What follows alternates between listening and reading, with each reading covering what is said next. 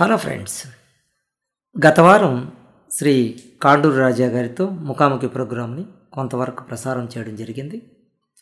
మిగతా ప్రోగ్రాం ఈ వారం మీకోసం. ముందుగా రాజా పరిచయం వాళ్ళ కుటుంబంతో ఉన్న అనుబంధం గురించి మీతో కొంత ముచ్చటించాలనుకుంటున్నాను. పంతొమ్మిది వందల ఎనభై ఐదులో మా పరిచయం ఏర్పడింది. రాజా వాళ్ళ మాస్టర్ గారు శ్రీ పురుషోత్తమరావు గారితో గారి ద్వారా. తను నెల్లూరులో సర్వోదయ కాలేజీలో లెక్చరర్గా పనిచేసేవారు. మా ఇద్దరికి కామన్ ఫ్రెండ్ అయిన విజయ్ భాస్కర్ అనే క్లోజ్ ఫ్రెండ్ ద్వారా పరిచయం ఏర్పడింది. అప్పట్లో నేను ఒక నవల వ్రాయాలనే తలంపుతో అందులో బ్రైలీ గురించి రాయ రాయవలసి రావడం బ్రైలీ గురించి కొంత విషయ సేకరణ కోసం పురుషోత్తమరావు సార్ దగ్గరికి వెళ్ళడం జరిగింది. తను నేను బ్రైలీ గురించి చెప్పి మీరు రాయడం కంటే మీరే బ్రైలీ నేర్చుకొని ఫీల్ అవుతూ దాని గురించి రాస్తే బాగుంటుందని సలహా ఇవ్వడం నేను ఒక పది రోజుల్లో బ్రైలీ నేర్చుకోవడం జరిగింది. ఇలా చెప్పేటప్పుడు అక్కడే ఉన్న రాజా వాళ్ళ సిస్టర్ గంగాని పరిచయం చేయడం అటు తదుపరి వాళ్ళ ఇంటికి వెళ్ళడం కుటుంబ సభ్యులంతా నాతో బాగా కలిసిపోవడం రాజాకు వాళ్ళ సిస్టర్స్కి అవసర సమయాల్లో ఒక మెంటార్గా నాకు తోచిన సలహాలు చెబుతూ వారితో వారి కుటుంబ సభ్యులతో నా అనుబంధం పెనవేసుకుపోయింది ఇప్పటికీ నాకు అనిపిస్తుంటుంది. సైట్ సంస్థను నేను స్థాపించినప్పటికీ వీరందరి సహకారం లేకపోతే సంస్థను అంత గొప్ప స్థితికి తీసుకురావడం వీలయ్యేది కాదేమో అనిపించడం అతిశయోక్తి కాదు. ఇప్పుడు రాజా గారితో ముఖాముఖి కొనసాగిద్దాం. సైట్కి ముందు మీ అనుభవాలు ఏంటి? I mean visually challenged people అనుభవాలు సైట్ వచ్చిన తర్వాత వాళ్ళకి అది ఉపయోగపడడం వల్ల వాళ్ళ లైఫ్లో ఏమైనా మార్పులు వచ్చాయా? అది ఎలా ఫీల్ ఫీల్ అవుతున్నారు వాళ్ళు? అంటే నీతో దరిదాపు అందరూ టచ్లో ఉంటారు కదా విజువల్ ఛాలెంజ్డ్ పీపుల్ ఎక్కడో దగ్గర ఏదో ఒక సందర్భాల్లో మీరు కలవడాలు జరుగుతుంటాయి. దాని గురించి చర్చించడం జరుగుతుంది కదా. వాళ్ళే ఫీల్ అవుతున్నారు అసలు. అదే.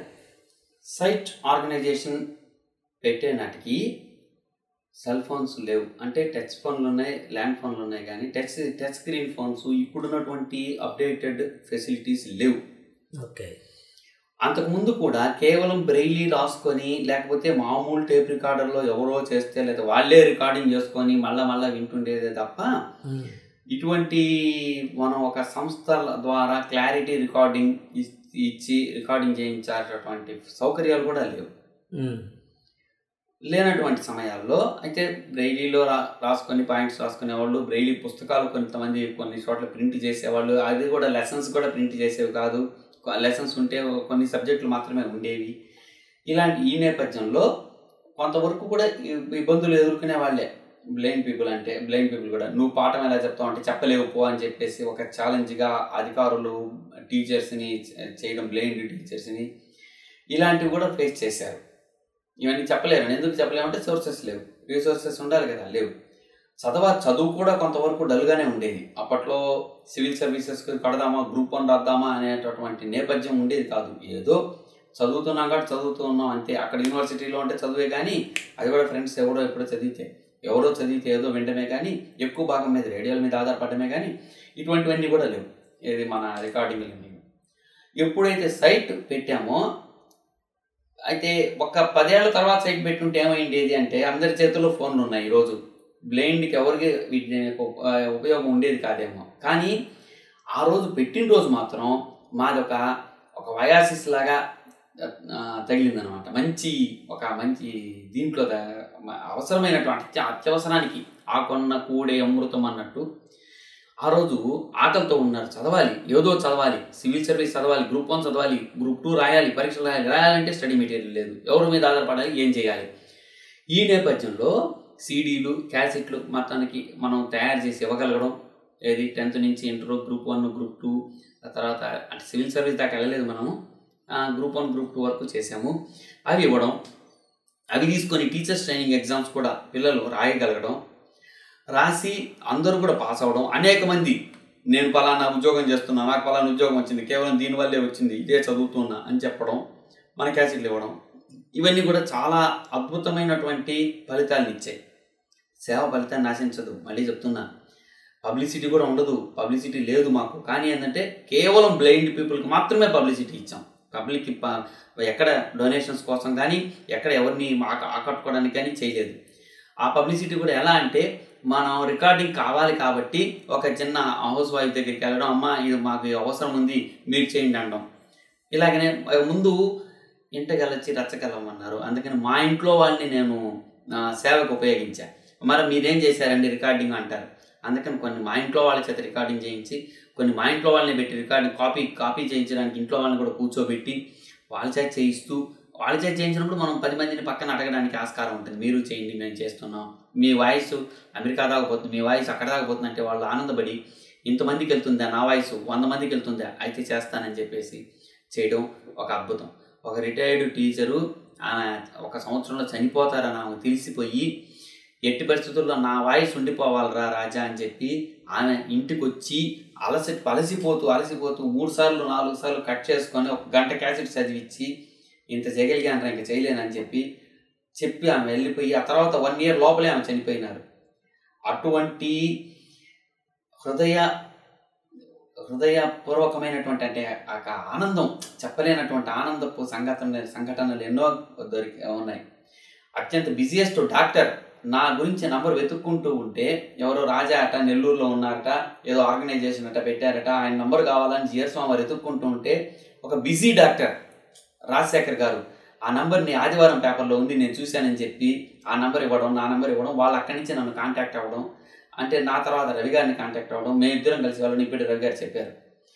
ఈ నేపథ్యంలో మేము అంటే ఎంత ఒక పెద్ద జిఎస్వామి వారు అయితే ఏమి ఇంకా పెద్ద ఢిల్లీ నుంచి ఒక పేపర్ అయితే ఏమి లెటర్ అయితే ఏమి మధురై నుంచి dear Raja kindly seek this problem అని చెప్పి సాల్వ్ దిస్ ప్రాబ్లం అని చెప్పి ఒక కేసుని నా దగ్గరికి పంపించడం వారికి నేను కౌన్సిలింగ్ సలహాలు ఇవ్వడం అంటే వాళ్ళు ఎలా చేయాలి ఎలా చేస్తే బాగుంటుందని ఒక సలహాలు ఇచ్చి వాళ్ళని ఒక దగ్గరికి గైడ్ చేయడం ఇలాంటివన్నీ కూడా మధురైలో నాకు అసలు ఎవరూ తెలియదు. కానీ ఎవరో నా లెటర్ తీసి నా అప్లికే నా నంబర్ చూసి పంపించడం జరిగింది.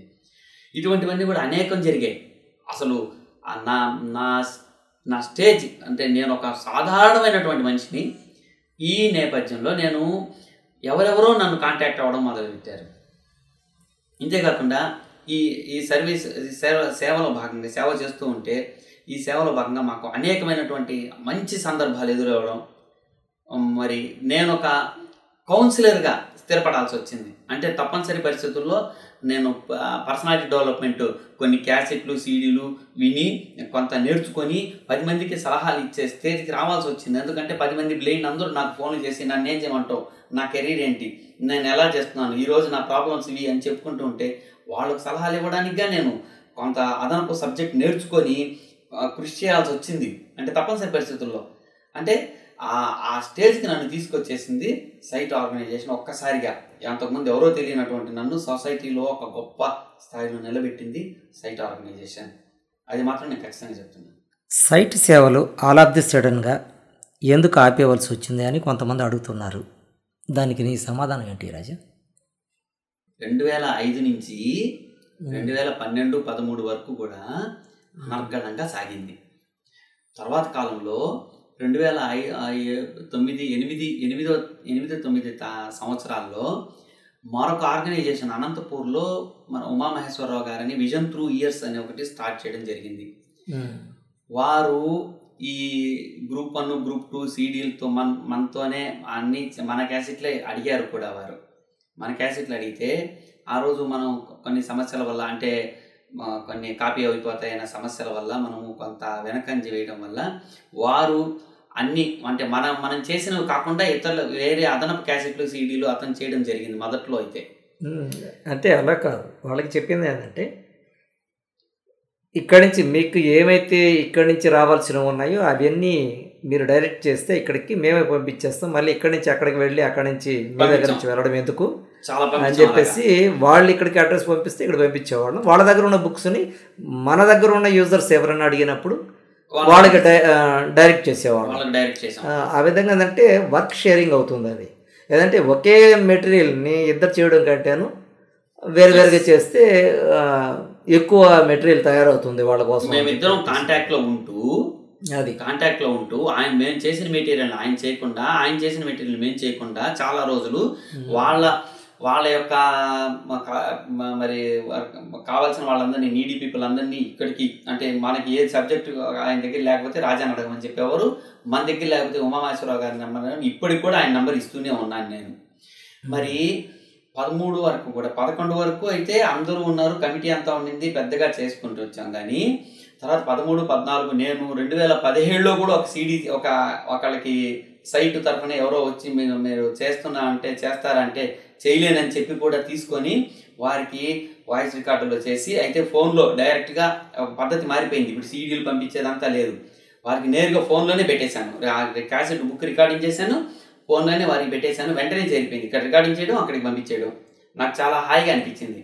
అంతకుముందు రోజుల్లో కనీసం ఒక గంట ఒక రోజంతా కూర్చొని రికార్డింగ్ చేస్తే అంటే తప్పులు ఉంటే సరి చేసుకుంటూ ఎడిటింగ్ చేస్తూ ఇప్పుడు పరిస్థితి ఏమైపోయిందంటే మారిపోయింది. మన సీడీలు క్యాసెట్లు కూడా అమ్మ, ఎవరు అంటే వినడానికి వాళ్ళ ఫోన్లు వచ్చేసింది అదనపు సౌకర్యాలు వచ్చేసాయి. రికార్డింగ్ చేశాను. రెండు వేల పదహారు పదిహేడు సంవత్సరాలు అనుకుంటాను. రికార్డింగ్ చేసేసి డైరెక్ట్ ఫోన్ పంపించేస్తే "ఆ, వచ్చాయండి వినేశానండి వింటున్నానండి అని చెప్పి చెప్పడం జరిగింది. సిడి ప్లేయర్ స్థానంలో ఎంపీ త్రీ ప్లేయర్స్ వచ్చేసి ఎంపీ త్రీ ప్లేయర్ స్థానంలో ఇప్పుడు ఫోన్లు వచ్చేసాయి. ఫోన్లు వచ్చేసి ఫోన్లోనే ఎంపీ త్రీలు అన్నీ ఉన్నాయి కాబట్టి అన్నీ ప్లే అవుతాయి కాబట్టి ఇప్పుడు స్మార్ట్ ఫోన్స్లో అన్నీ ఈజీ అయిపోయింది అన్ని స్మార్ట్ ఫోన్లో డైజీ ప్లేయర్లు డైజీ రికార్డింగ్లు మనకు ఎక్కడ కావాలంటే అక్కడ ఇంతకుముందు సీడీ క్యాసెట్లు పెడితే వన్ అవర్ కంప్లీట్గా వినాల్సి వచ్చేది వెనక్కి ముందుకు లాక్కుంటూ తిప్పుకుంటూ వినాల్సి వచ్చేది. ఇప్పుడు అదంతా లేదు. ప్రతి నిమిషానికి కావాలన్నా కట్ చేసుకోవచ్చు ప్రతి ఐదు నిమిషాలకి కట్ చేసుకోవచ్చు. ఇలా రకరకాలైనటువంటి డైసీ డైజీ అప్డేటెడ్ వర్షన్స్ అంతా వచ్చాయి కాబట్టి మన సైటు ఇప్పుడు ఏమైపోయిందంటే ఇంకోటి కూడా వచ్చింది. సైటులో ఇప్పుడు ఆ సర్వీస్ చేయకపోవడానికి ముఖ్యమైన ఇంకో కారణం ఏంటంటే ఫోన్లోనే స్క్రీన్ రీడింగ్ సాఫ్ట్వేర్స్ వచ్చేస్తున్నాయి. సో మనం గంటలు గంటలు చదివి రికార్డింగ్ చేసి ఇవ్వాల్సిన అవసరం అయితే లేదు. ఎందుకంటే ఈ ఫైల్ ఈ బుక్ కానీ వాళ్ళకి వెళ్ళిపోయిందంటే ఈ ఫార్మాట్లో బుక్ వాళ్ళకి పంపించేసామంటే వాళ్ళు ఆన్ చేసుకుంటే ఆటోమేటిక్ ఏ పేజీ కావాలంటే ఆ పేజీ చదివేస్తుంది. ఇటువంటి పరిస్థితుల్లో మనం కష్టపడి ఆ రోజు అవసరం కాబట్టి అలా చేసాము ఈరోజు దాని అవసరం లేదు. లేనప్పుడు మనము అదే చేస్తూ కూర్చోవడం అనేది తప్పు. మనం కూడా అప్డేట్ అవ్వాలి. ఇంకో రకంగా మన సర్వీస్ని సేవని పది మందికి ఉపయోగపడేలాగా చేయాలి కానీ ఏదో మేము సేవ చేసామని అయితే చేయాల్సిన అవసరం లేదు. అందుకని ఫెయిల్యూర్ కారణాలు ఏంటి అని రవి గారు అడగంగానే ఒక్కసారిగా నాకు గుండె జల్లని ఏం చెప్పాలా అని. కానీ మెయిన్ ఫెయిల్యూర్ కారణాలు కాదు. ఫెయిల్యూర్ అని అనడానికి లేదు. యాక్చువల్గా నేను దూరం కావడానికి కారణం వచ్చేసి పిల్లలు మా పిల్లలు చదువులు వచ్చేసి నాకు ప్రమోషన్స్ రావడం. నేను అంత మునుపు రోజుకి ఐదు నుంచి పది గంటల లోపల ఖర్చు పెట్టేవాడిని సైట్ కోసం. రికార్డింగ్ ఎడిటింగ్ నా దగ్గరే జరిగేది. సిడి ప్రిపరేషన్ అంతా ఇక్కడే జరిగేది. ఇంకా పోస్టింగ్స్ అంటే అక్కడి నుంచి నీ దగ్గర నుంచి బట్వాడ అయ్యేది ప్రతిదీ. అంటే వాళ్ళతో మమేకం అయ్యేది యూజర్స్తో మమేకమయ్యేది నువ్వు అయ్యేవాడివి. కానీ రికార్డింగ్ అంతా ఇక్కడ జరిగేసి పంపించేసేవాడిని అక్కడికి. అంటే క్యాసెట్స్ ఉన్నప్పుడు మీ దగ్గర జరిగేవి. సీడీస్ అయినప్పటికీ సిస్టమ్ నా దగ్గర ఉండడం వల్ల నేనే చేసేవాడిని ప్రతిదీ. తర్వాత ఎడిటింగ్ సాఫ్ట్వేర్స్ అన్నీ నేనే వేసుకొని తర్వాత అప్పుడు మనం చాలా దగ్గరకు వెళ్ళి సాఫ్ట్వేర్లు వేసి సిస్టమ్స్లో వాలంటరీగా రికార్డ్ చేసేవాళ్ళని మనం ఎంకరేజ్ చేసాం వైజాగ్ వెళ్ళాం హైదరాబాద్ వెళ్ళాం ఇటు ప్రొద్దుటూరు వెళ్ళాం తర్వాత ఇంకో దగ్గరికి ఎక్కడ వెళ్ళాం? ఇలా రకరకాల విజయవాడకి వెళ్ళాం. ఇలా ఒక్కొక్క దగ్గర వాళ్ళని వాలంటీర్స్ని ఎంకరేజ్ చేస్తూ వాళ్ళుగా రికార్డింగ్లో పాలు పంచుకోవడానికి మనం అవకాశం ఇచ్చాం. వాళ్ళు చేశారు కొన్ని వాటిని తీసుకొచ్చిన తర్వాత మళ్ళీ మొత్తాన్ని మళ్ళీ నేను ఎడిట్ చేసేవాడిని. ఎందుకంటే వాళ్ళకి పూర్తి పరిజ్ఞానం దాని దాంట్లో లేదు. మనకు అమెరికా నుంచి కూడా ఇక్కడికి వచ్చాయి కదా. అప్పుడు మనం ఏం చేసేవాడు అంటే ఆ వర్క్ ఎక్కువ ఉండేది. అంత వర్క్ లోడు నాకు ప్రమోషన్ లేనప్పుడు నేను చేయడానికి వీలుగా ఉండింది. నాకు ఉద్యోగరీత్యా విపరీతమైన ఒత్తిడి పెరగడం వల్ల నేను కొంచెం దూరం అయ్యాను.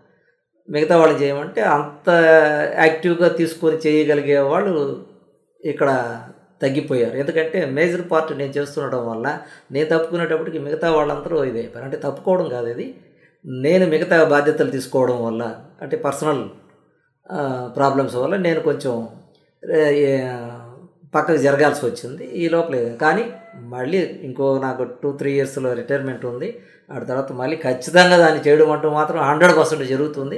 కాకపోతే ఇప్పుడున్న టెక్నాలజీని ఉపయోగించి ఇప్పుడున్న రిక్వైర్మెంట్స్ని బట్టి దాన్ని ఖచ్చితంగా డెవలప్ చేయడం జరుగుతుంది.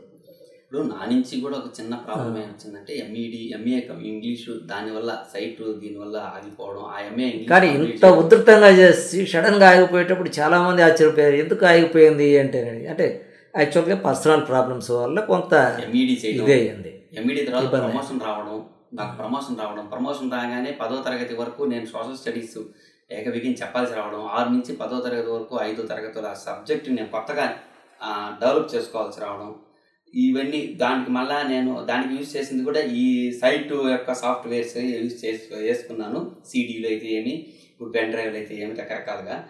దాని తర్వాత బ్రెయిలీ కూడా యూజ్ చేయడం ఇవన్నీ రాసుకోవడం ఈ ఆ- పనుల వల్ల కొంతవరకు చేయలేకపోయినా అయితే తగ్గింది. కానీ ఒక ఆనందకరమైనటువంటి విషయం ఏంటంటే రెండు వేల పదిహేను పదహారు పదిహేడు మన్నీ మధ్య కూడా ఒక పద్దెనిమిది రెండు వేల పంతొమ్మిదిలో కూడా ఒక అతను ఫోన్ చేసి నాకు ఉద్యోగం వచ్చింది రమేష్ అనుకుంటా. రమేష్ అయితే ఏమి ఎర్రి స్వామి అయితే ఏమి చాలామంది ఫోన్లు చేసి ఈరోజు కూడా నాకు టచ్లో ఉండడం వాళ్ళందరూ రవి బాబు గారు ఎట్టున్నారు అని అడగడం ఇంకేదైనా కొత్తగా చేస్తున్నారా అని అడగడం ఇలాంటివన్నీ కూడా నాకు కొంచెం ఆశని చిగురిస్తూనే ఉన్నాయి. ఆశని చిగురిస్తూనే ఉన్నాయి. ఏదైనా చేద్దామనే ఆలోచన మాత్రం పోలేదు. సేవ అనేది ఎప్పటికీ సజీవమైనది. మనము ఫలితం ఆశించకూడదు. ఒకటోది రెండోది ఏంటంటే దాన్ని మనం చే చేస్తూ ఉండాలి అంతే దాని గురించి ఆలోచించకూడదు. అది సజీవమైంది అని నా ఉద్దేశం. కాబట్టి ఒకసారి చేయడం అలవాటు పడ్డ మనము ఎట్టి పరిస్థితుల్లో మానేదంటూ ఉండదు. Okay service activities never stopped be never stopped. అంటే నా ఉద్దేశంలో అది అందుకోనే అటువంటి తక్కువ వాళ్ళు రావాలని కాదు. ప్రతి ఒక్కరూ ఈ స్థాయికి వచ్చి వారు సేవ చేయాలా?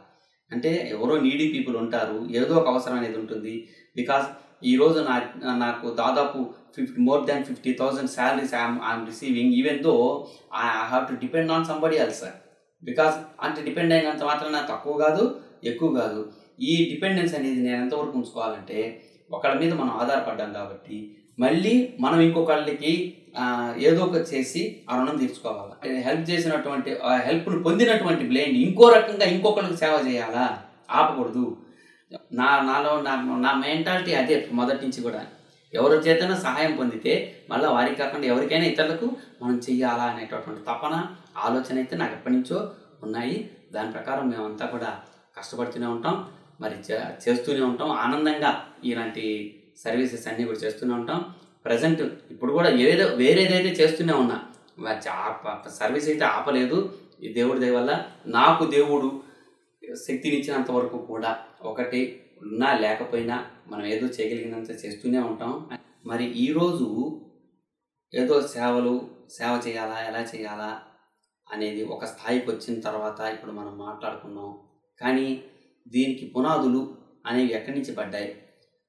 ఒకప్పుడు నేను మామూలుగా పన్నెండు సంవత్సరంలో స్కూల్లో చేరినప్పుడు పరిస్థితులు ఎలా ఉన్నాయి?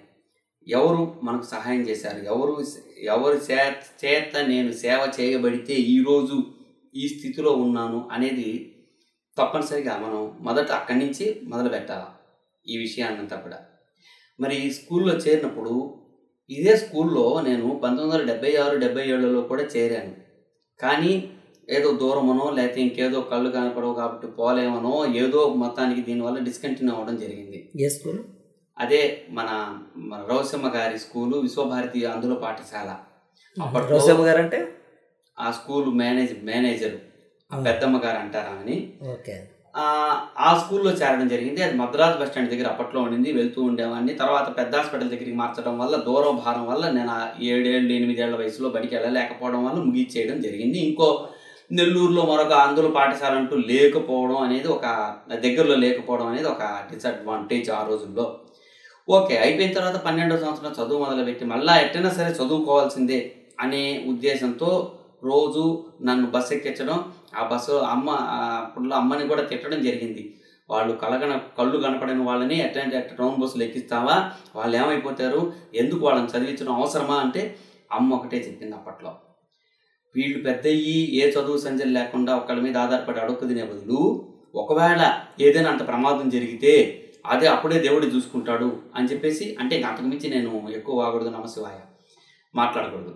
అంతే అటువంటి అటువంటి పదజాలాన్ని కూడా అమ్మ ఉపయోగించింది. ఎందుకు ఉపయోగించిందంటే కఠిన ఒక మనసును దృఢం చేసుకోవడం కోసం ఎట్టి పరిస్థితుల్లో చదవాలని. ఆ ముహూర్తంలో పన్నెండు పన్నెండు సంవత్సరాలకు దాదాపు ఎనభై సెప్టెంబర్ అనుకుంటాను నేను నన్ను పాఠశాలలో చేర్చడం జరిగింది. ఆ, అంటే సెప్టెంబర్ అంటే జూన్లో కూడా చేర్చలేదు. ఓకే ఇప్పుడు అప్పుడు అక్కడ ఉన్న ఒక one of the teachers Purushottamarao గారు అప్పుడే పీజీ కంప్లీట్ అయింది. పోస్ట్ గ్రాడ్యుయేషన్ తిరుపతిలో కంప్లీట్ అయినటువంటి మా గురువు గారు విజువల్ ఇంపేర్డ్ అందులో పాఠశాలలో టీచర్గా చేరడం జరిగింది. అప్పట్లో నేను చేరంగానే అప్పుడు ఆ స్కూల్లో ప్రభావతి అక్క అంటే రోసమ్మ గారి కూతురు ఒక టీచర్గా ఉండేవారు. దాని తర్వాత వచ్చేసి మరొక పద్మావతి మేడం ఇంకొక ఇద్దరు ముగ్గురు టీచర్లు ఉండేవారు. వాళ్ళు లెక్కలు అన్నీ నార్మల్గా వాళ్ళు కొంత ట్రైనింగ్ లేకపోయినా చెప్పేవారు. ఒక బ్రెయిలీలో వచ్చేసి పురుషోత్తమరావు గారు మాకు అక్కడ పరిచయం అవ్వడం జరిగింది. నేను గురువుగా గురువు గారుగా మామూలుగా పరిచయం అయినారని చెప్పాను. అంటే ఏదో స్కూల్లో పాఠం చెప్పడం తర్వాత వదిలేయడం కాదు. ఆ రోజు నుంచి ఈ రోజు వరకు అంటే జనవరి పదకొండవ తేదీ వరకు కూడా అంటే రెండు వేల ఇరవై జనవరి పదకొండు మా గురువు గారు పరంపదించేంత వరకు కూడా మమ్మల్ని ఆయన అంటి పెట్టుకొని ఉండడం నేను ఈరోజు ఈ ఉన్నతికి కారణం ఒక కారణం ముఖ్యమైన కారణం. మేము ఆయన అంటి పెట్టుకొని ఉండడం. ఆయన ఆయన మమ్మల్ని అంటి పెట్టుకున్నారో మేము ఆయన అంటి పెట్టుకున్నామో తెలియదు. చివరి వరకు కూడా మాకు సరైనటువంటి సలహాలు ఇస్తూ యాభై ఏళ్ళ వయసులో కూడా అటకాదు రాజా ఇట్టు చేసుకోవడం అలాగే గురువు అలాగే సార్ అనడం మేము చాలా అద్భుతమైనటువంటి ప్రగతిని సాధించడానికి ఆయన ఒక ముఖ్యమైన కారణం. ఎందుకంటే ఒక బ్రెయిలీ నేర్పించడం కాదు. ఎంఏ పొలిటికల్ సైన్స్ చేస్తున్న చేస్తున్నందువల్ల మేము మెట్రికులేషన్ కట్టడానికి మాకు గైడెన్స్ ఇంటర్మీడియట్లో ఏ గ్రూప్ తీసుకోవాలా డిగ్రీలో ఏ గ్రూప్ తీసుకోవాలా తర్వాత బీఈడీ ఎట్ చేయాలా బీఈడీ తర్వాత టీచర్గా నేను ఎలా అన్ని అన్ని బిహేవియర్ చేయాలా ఇటువంటివన్నీ కూడా ఆయన అప్పట్లో ఏదో డబ్బులు తీసుకొని టీచర్ ఉద్యోగం కా అనే ఉద్దేశంతో కాదు మనం అక్కడ తీసుకోవాల్సింది. అంటే ఒక పాఠశాలలో టీచర్గా ఉంటే ఏదో డబ్బులు తీసుకున్నారు పాఠం చెప్పాం. అలా మమ్మల్ని చూడలేదు. ఖచ్చితంగా కంప్లీట్గా ఆయన మమ్మల్ని అడాప్ట్ చేసుకున్నారు. ఈ అందుకనే మేము ఈరోజు ఈ స్థాయిలో ఉండగలిగాము. ఇది నేను చెప్తున్నాను నెక్స్ట్ ఇంకపోతే మొట్టమొదట నేను అసలు చదువుకు రావడానికి ఒక ముఖ్యమైన కారణం ఉంది. డెబ్బై ఎనిమిది డెబ్బై తొమ్మిది ఆ టైంలో నేను సంగీతంలో చేరాను. అంటే ఏ ఈ మామూలు చదువు ఎట్టా లేదు మీ స్కూల్స్ ఎట్టా లేవు అని సంగీతంలో చేర్చడం జరిగింది. అక్కడ ఒక ఏడో తరగతి ఎనిమిదో తరగతి చదివేటటువంటి అమ్మాయి నన్ను కూర్చోబెట్టి రారాజు అని ఆ ఒక బాక్స్ ఉండేది. బాక్స్ మీద ఆల్ఫాబెట్స్ ఉండేవి. నార్మల్ సైటెడ్ ఆల్ఫాబెట్స్ వాటిని చేతితో పట్టిస్తూ ఇది ఏ బిసిడి ఏ నుంచి జడ్ దాకా నేర్పించింది. అది ఈరోజు నేను ఇంగ్లీష్లో ఒక ఇంగ్లీష్ టీచర్ని ఇంగ్లీష్ చెప్పడానికి ఇంగ్లీష్ మాట్లాడడానికి నాకు బేస్ పునాది అయిపోయింది. అంటే తెలియకుండా ఆమె టీచర్ అని తెలియదు నేను నేను ఒక నేర్చుకోవడానికి ఉన్నానని తెలియదు ఏదో నేర్పించేసింది. అది నేర్పించిన తర్వాత ఒకటి నుంచి పది దాకా అంకెలు. కారు నంబర్ల మీద ఉబ్బెత్తుగా ఉండేటటువంటి ఎంబోజ్డ్ నంబర్లన్నీ నేను చదువుతూ ఉండేవాడిని. ఇలా చేయిబెట్టి కారు స్కూటర్లు ఎక్కడైనా రోడ్లో వచ్చి ఆగితే మా ఇంటి దగ్గర. అలా చదవడం చూసి ఒకరోజు మా ఇంటి పక్కన వాళ్ళు వీడికి ఎందుకు చదువు రాదు? అని మొదలు అని ఆలోచించడం జరిగింది. ఎందుకు చదివించు అమ్మా నువ్వు? పోయి చదివించుకో పిల్లల్ని మంచివాడు అవుతాడు వాడు చూడు ఎట్ట చదువు- చూ- చదువుతున్నాడు. అప్పటికి బ్రెయిలీ గురించి కూడా ఇంట్లో ఎవరికి తెలియదు అయితే ఆ స్కూల్లో చేర్చడం జరిగింది. ఆ స్కూల్లో చేరిన తర్వాత నుంచి మా జీవితంలో నేను వెనక్కి తిరిగి చూసుకోలేదు. మరి సార్ దగ్గరికి నేను MA English MA political science కట్టడం జరిగింది. సార్ ఎంఏ పొలిటికల్ సైన్స్లో కూడా మాకు నాకు చాలా పాఠాలు చెప్పడం జరిగింది. అయితే మా ఇంట్లో ఉన్నటువంటి ఒక అడ్వాంటేజ్ ఏంటంటే మా అత్త విడో.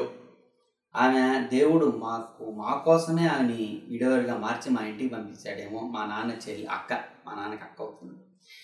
ఆమె మేము చదవడం మొదలుపెట్టిన తర్వాత నుంచి అంటే మొదట్లో మా అమ్మని తిట్టిన వాళ్ళల్లో ఆమె కూడా ఉంది. ఏది పిల్లల్ని అటు పంపిస్తావా చదవకపోతే అని.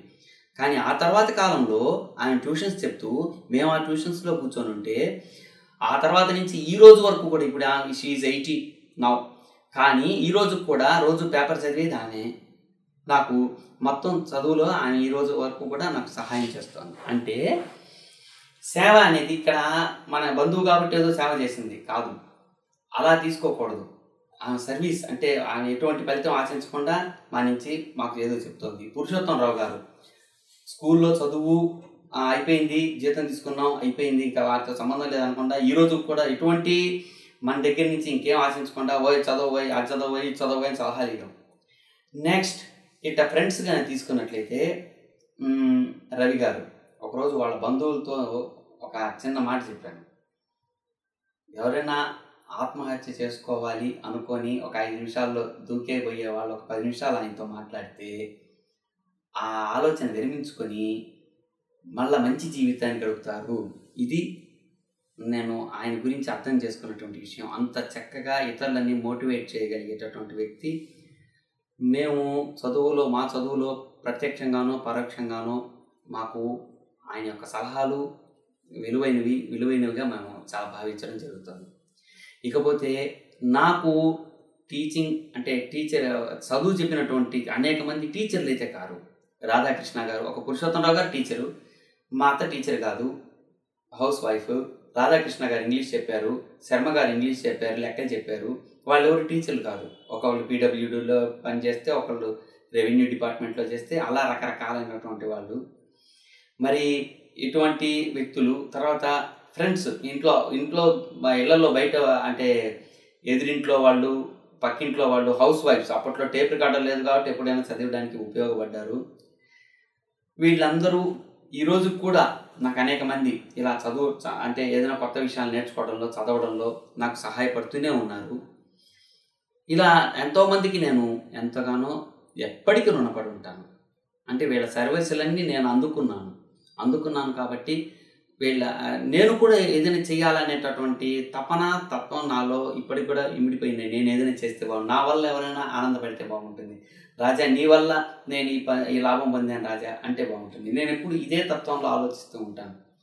ఈ రోజు కూడా నన్ను స్కూల్కి తీసుకెళ్ళడానికి స్కూల్ నుంచి తీసుకురావడానికి అనేక మంది టీచర్లు మన ఇప్పుడు ప్రజెంట్ అయితే పీడీ సార్ పీడీ సార్ అయితే ఏమి డ్రాయింగ్ సార్లు అయితే ఏమి అనేక మంది మా హెచ్ఎం గారు కూడా నన్ను రాజా నా కారులో వచ్చాను రాజా గారు రాజా సార్ అని చెప్పి తీసుకురావడం అయితే ఏమి అలా చాలామంది నన్ను ఎంతగానో నన్ను ఆదరిస్తూ ఈరోజు కూడా సొసైటీలో నాకు ఒక మంచి గుర్తింపు ఇస్తూ నన్ను నన్ను నన్నుగా గుర్తిస్తూ నేనేదో చేయగలను అన్నటువంటి నమ్మకాన్ని నా మీద పెట్టుకున్నందుకు అందరికీ కృతజ్ఞతలు తెలియజేసుకుంటున్నాను ఇప్పటికి. థ్యాంక్ యూ డియర్ ఫ్రెండ్స్ ఇంతవరకు శ్రీ కాడూరు రాజా గారితో ముఖాముఖి విన్నారు. వచ్చే వారం మళ్ళీ కలుద్దాం. అంతవరకు సెలవు. మీరై బాబు